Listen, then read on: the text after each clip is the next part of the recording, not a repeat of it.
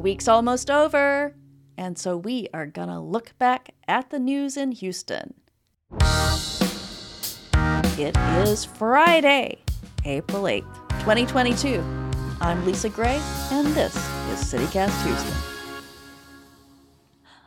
All right, Ferrill, Evan, are y'all ready to talk about the week? Absolutely. Very ready. All right, Evan, you go first. What's your big story for the week? The big story this week was seeing a years long political battle finally come to some kind of end.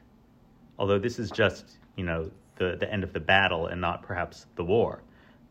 But what I'm talking about is the ongoing conflict between County Judge Lina Hidalgo and District Attorney Kim Ogg.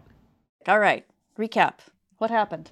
So, back in 2019, Kim Ogg went to the new Democratic majority on Commissioner's Court and said she needed money for 102 new prosecutors. And then she wanted a 31% increase to her budget, like massive budget boost. And they said no. They said, you don't need that much. Work with what you've got now. We'll give you the same budget increase we're giving everyone else. And the Republicans, Jack Cagle, tried to strike some compromise and give an extra boost, but they said, no, we're just going to treat you like everyone else. This isn't special. There's no need for it. And like clockwork, Kim Ogg kept going to them, kept asking for money, and kept saying no. And from my perspective, it seemed like someone trying to like bash their head into a brick wall. Just it was not going to move. It was not going to happen. We'd have to wait till election day to see if the Democrats held on to Commissioner's Court, and then election day 2024 to see if Kim Ogg won or lost for any kind of end to this constant battle. If the prosecutor were Republican, this would mm-hmm. be standard operating procedure, right? Mm-hmm. You would say, law and order, the, these nasty Democrats are not giving me what we need. Everybody would expect it. But Kim Ogg is not at all a Republican. No, she's not, but she used to be the head of Crime Stoppers, which is a pretty tough on crime organization. And right. looking back at her record, she had run as a Republican in the past. But here we are now, and she's been doing this constantly, just this inter-democratic party fight. And I presumed that this reflected poorly on Ogg, that she just couldn't get to yes. Uh, the Chronicle had an article about her recently uh, that quoted one of her former supporters that said, I elected her to be a DA. She's become a politician and not a particularly good one at that. Uh, and, and I had joked that this whole fight that's been going on uh, really showed the need for mental health services in our criminal justice system, specifically some kind of relationship therapist to get everyone just talking to each other because they kept saying yes, no, yes, no over and over again. Well, this week, Ogg won. Okay, so Kim Ogg won. Right. So she got the county to give her an extra $7.2 million. Uh, it'll help her fill some positions, get some new hires, and also raise the first year prosecutor salary to $87,000 a year, which you know is no big law. It's no Baker Botts Bracewell kind of pay, but it's pretty good for a first year law school graduate. Okay, but wait. That doesn't mean the war is over between Kim Ogg and Lina Hidalgo, does it? Isn't Ogg behind that grand jury that's looking at the possibility that Lina Hidalgo's staff steered a contract? Oh, that's still it's ongoing. Hidalgo's aides, right? It's an investigation. It's an investigation into her staff and to mm-hmm. her. And today, the Chronicle reported that uh, the uh, law enforcement investigating this are now asking Google to hand over documents, I presume Google Mail or Google Docs, uh, that they've been working on. So this is still going. Uh, you know, maybe it's a fishing expedition.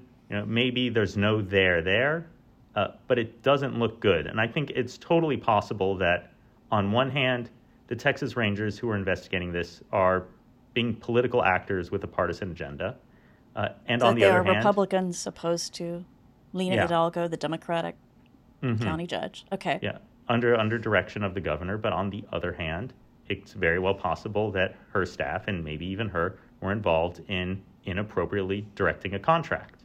Now, all of this feels a bit uh, cute by half, given that all of the commissioners regularly, as part of their jobs, decide exactly who gets contracts to do work with no oversight and no strings attached, and no one can tell them otherwise. And they routinely give money to their contributors. They routinely give money to their friends. Yeah. Hi. All right, Phil, what's your big news story this week? Lisa, I know that good news comes at a premium these days, especially recently, but you covered some what I thought was extremely good news this week on COVID, maybe the best I've heard in two years. Apparently, according to Texas chief epidemiologist, 99% of our population here in Texas has some immunity to COVID. Uh, that article from Houston Public Media, it also had you know, its subheading said, as always, the caveat being the virus can be unpredictable, but it was really just this rush of great news. Hospitalizations fallen to a two-year low, fewer people getting drastically ill, the uh, the the least amount of hospitalizations since mm-hmm. April 4 of 2020. Um, there's the the the infectious disease experts are saying that with vaccinations plus the four waves of infections brings uh, that would bring about some sort of natural immunity. Yeah that's how we've arrived here.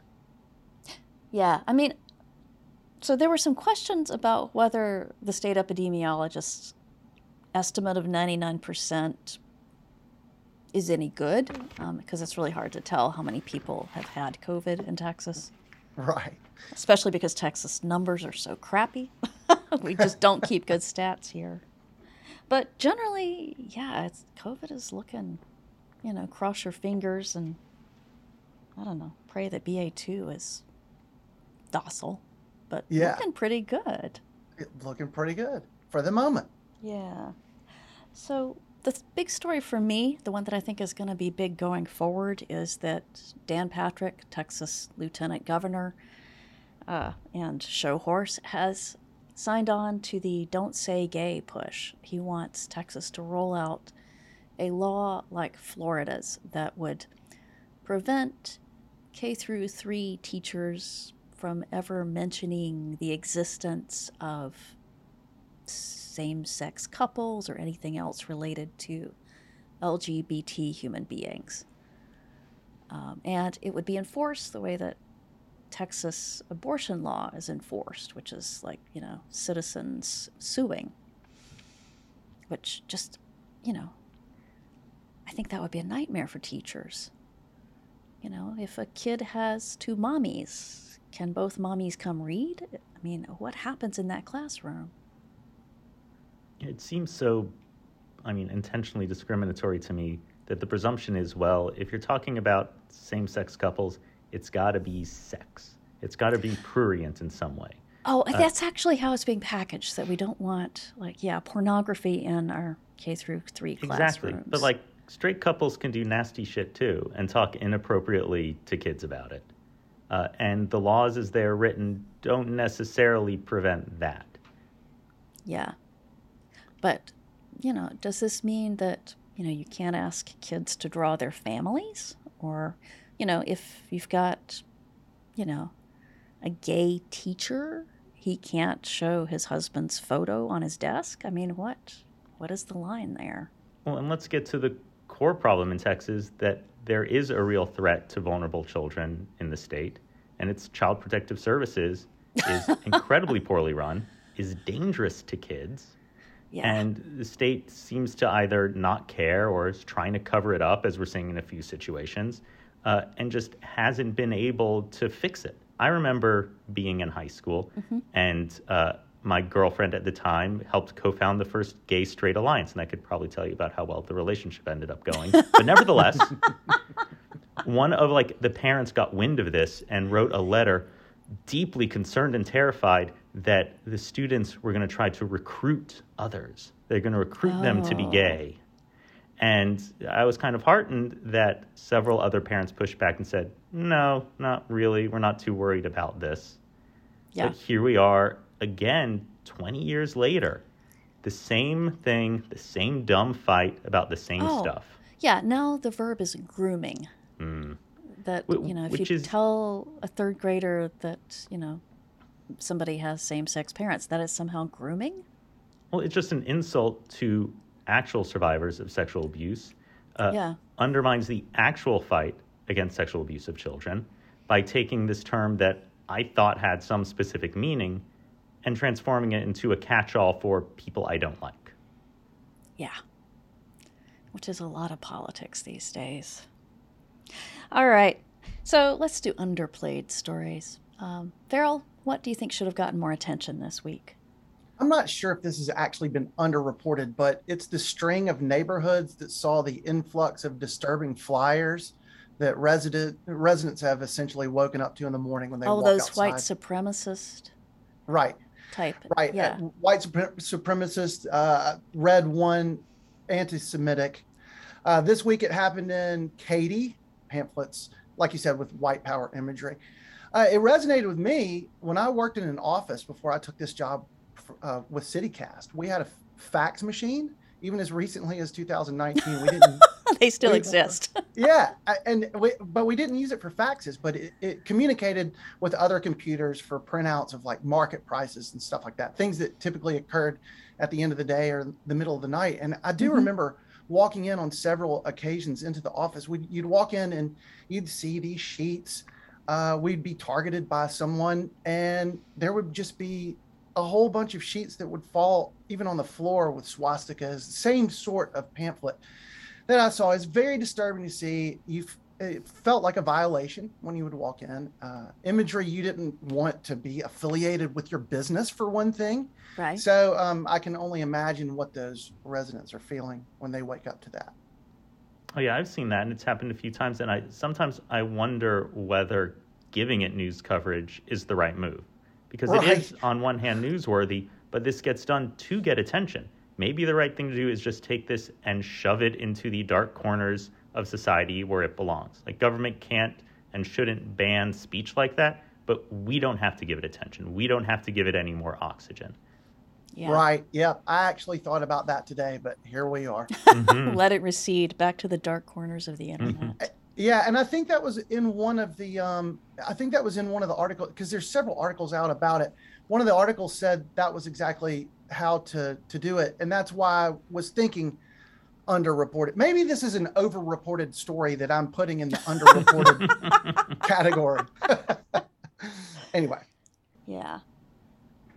I was struck that it was happening in, you know, what we think of as nice neighborhoods like the Heights and Katy, where you just think, oh, nobody's going to go for that. But who knows? I presume they just drive in, I don't know. but you never know. Uh, Yeah, it know? makes you wonder. All right, my underreported story is catalytic converters because Mm. I think those thefts are underlying some of those shootings that the media has been obsessing over. Um, so, thefts of catalytic converters are way up um, all over the country because, you know, supply chain glitches and demand for um, electric car batteries means that the um, the metals in them are just worth crazy amounts of money.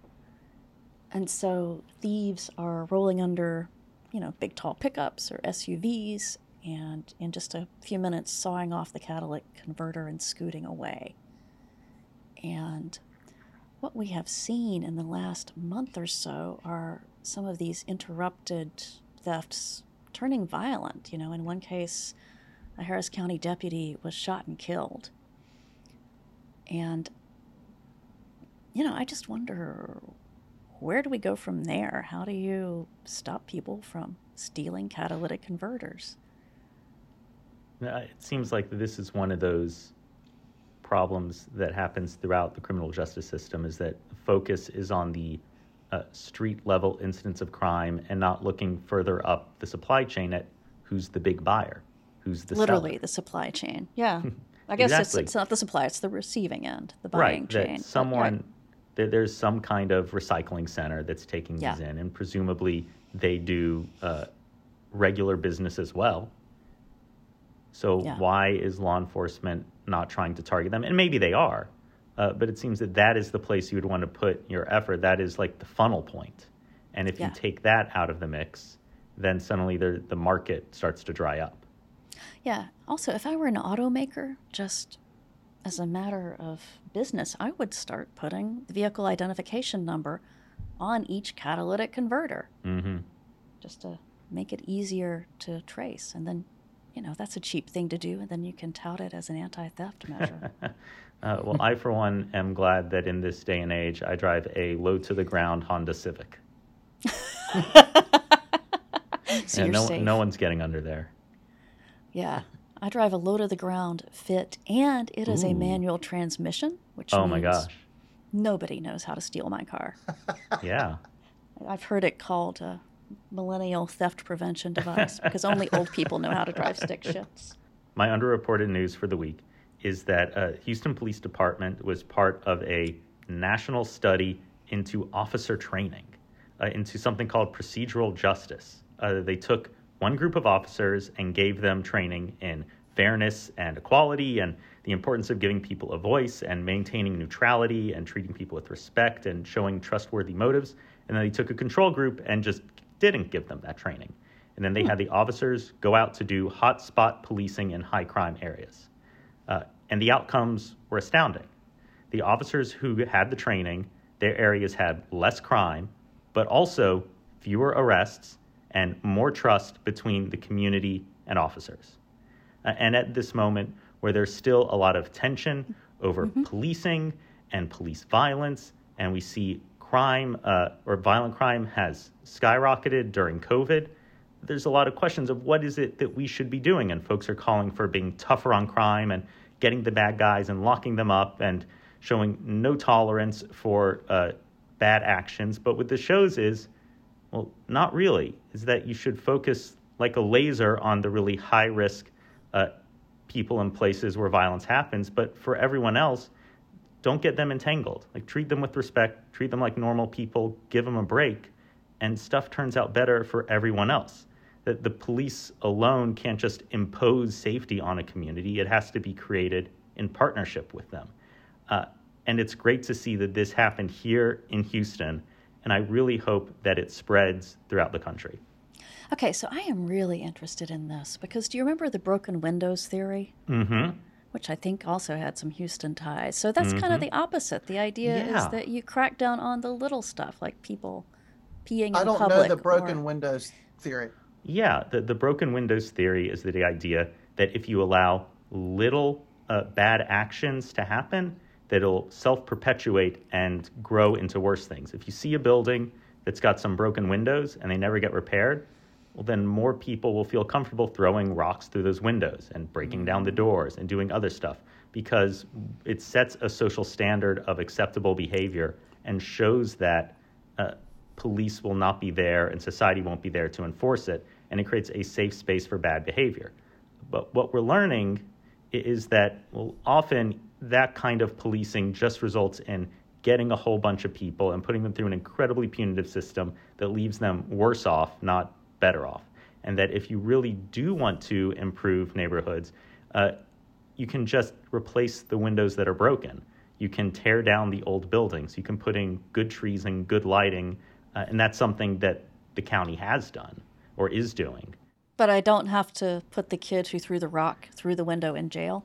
No, in fact, research shows that not prosecuting people for their first offense uh, actually results in them being less likely to have later offenses. Oh, this is interesting. It really is. It's the sort of thing where if you asked your, yourself, well, how would I want my kids to be treated when they did something wrong? Uh, That's probably how you should treat every kid, which is, well, you don't want them to get in the sort of trouble that ruins them for the rest of their lives. And you shouldn't let one broken window result in a trip to jail. All right, let's talk moments of joy. Um, I am really glad that on Saturday the art car parade is going to be back. It is this weird, free Houston civic celebration that involves, you know, messing around with petrochemical fueled vehicles. You know, you take a regular old factory issue car and you make it weird, strange, unrecognizable. And it makes me happy. It really feels like a uh, Houston type of celebration. Yes, we're still in cars, like, don't get me wrong, uh, but there's no planning around it. There's no zoning in what your car is going to look like. The design is going to be bizarre and done by yourself. It's a lot of outsider art. There's not a lot of It'll be messy. professionalism involved. Right. There's a wildness to it. I mean, one of Yeah. the interesting things has been watching the art car parade grow up. You know, it's got rules, it's got sponsors now over the decades. And I'm also curious to see what's going to happen to it as people are backing away from, you know, fossil fuel powered vehicles. Well, maybe that'll You make it even more interesting. maybe- You're going to have to build your car from the ground up or find an old clunker uh, and find some way to make it all work. I love seeing all of the, the schools that do it with their kids. Yeah, yeah, that seems fun. hmm And I'm curious whether there will be like art Priuses. well, keep our eyes open for like an art Nissan Leaf or an art Tesla. Like, how long is it going to be before the first generation of electric cars really starts to get into the realm of here, we don't need this anymore, uh, cover it in plastic butterflies?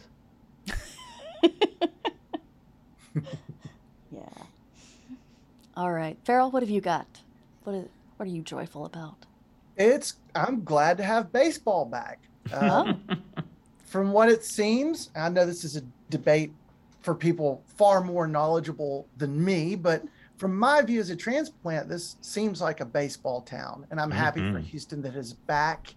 And what a weekend it should be, by the way. It's going to be glorious baseball and art car weather, apparently. But, you know, I know there was a little chatter this week about from Beltran and the trash can scandal. They probably, they, it seems they always start these seasons People off are with still mad about that World Wine, Series. wine. R- right, right. But but even with the loss of Correa, apparently the Astros still have some firepower. If I looked at Fox Sports Bet today, who came out with this list, I think yesterday, and the Astros are fourth from the top uh, in odds to win the world the the World Series. The only ones ahead of them are the Dodgers, the Blue Jays, and the Yankees in that order. So I think there's a lot to look forward to, and I think uh, for the city, I'm I'm really glad it's back. That sounds good. Evan, what's making you happy? I am happy because it is loquat season. The Oh, trees are filled with plump little orange yellow fruits, and I eat them every day, and I cook with them, and I'm taking advantage of this moment, trying to use every single one before they fall to the floor or get eaten by squirrels. yeah. So you have loquats growing in your yard. I have a few loquat trees, and over the years, I've seen in the spring loquats growing up little saplings from the ones that had fallen and then seeded. And I would take them and I'd put them in pots and get them till they're of reasonable size, and then I'd hand them out to friends or replant them somewhere else, and then I'd get a new loquat tree. Oh, you're like the Johnny Appleseed of loquats. Yeah, Johnny Spreading them Loquat. across Houston, these decorative plants that are producing delicious fruit. hmm Evan Loquat seed. That's my name now. Yeah. So what do you do with loquats? You cook with them? I've always just eaten them. them. Oh, you can do that. They're tasty, but there's a lot of them. straight off the tree. Yeah. Uh, so I've made a loquat upside down cake. Uh huh. just like any other upside down cake, you sort of cut the loquats in half. You take out the seeds, you put them on the bottom of the pan, you fill it up, and then you cook it. Something to keep in mind uh, is that you just usually have to bake it a little longer than you would, say, pineapple upside down cake, just because there's a lot of liquid in those things. So you want to cook it off. Yeah. Yeah. All right. So, what do y'all think ethically about sneaking loquats off a tree where the owner doesn't seem to realize they're edible? If I'm walking by on the sidewalk, I'm tempted sometimes. It's theft, Lisa. It's theft. Oh. In my neighborhood, there is a big scandal because someone was stealing oranges off of an orange tree and lemons off a lemon tree in someone's front yard, and they put up a sign asking them not to, and even put up a camera. And you see this happen in neighborhoods across the city. Every now and then, someone mad that's they're taking their stuff. The the solution with this uh, is to just dress up like a squirrel, pretend you're a squirrel, and they won't know any different. So, so can you Yeah. get them at like? Can you get them anywhere though? Like a, a Hmm. farmer's market. you can get them or- at farmers markets. Mhm. They're That's expensive. the only place then. But right? actually, if you walk around town, Ferrill, these trees are all over the place Mhm. because they were planted because they're beautiful, they're decorative, they grow really well here, and lots of people don't realize these wonderful little fruits are edible. So that's that's why I'm so tempted. Oh, I've never Ferrill. eaten one. I, I have zero idea what they would taste like or what they would be like, whether you peel them or. or what? Um, They're kind of like little apricots, except the seed instead of a pit is kind of like a cherry seed, but usually there's about two or three or four of them. It's a lot of seed per fruit, uh, but there's a lot of them, so you get pretty good at just kind of eating the whole thing and then spitting out the seed like you would with a cherry. Oh, I see. yeah, And they're they called taste- Japanese plums. Yeah. They taste a little bit like apricots, but depending on like the specific one you get and how ripe it is, sometimes they're a little more sour, sometimes they're a little more sweet. Yeah, yeah. I'm definitely eating them. All right. Well, Yeah. thank you both. This has been fun. It's great. Thank you, Lisa. Mm-hmm. Have a good weekend. That is it for this week on CityCast Houston. Dina Kespa is our senior producer. Ferrill Gibbs is our producer, and his band, All the Kimonos, plays our theme song. We will be back on Monday. Talk with you then. Friday energy meaning I am ready to lie on the floor in a exhausted puddle.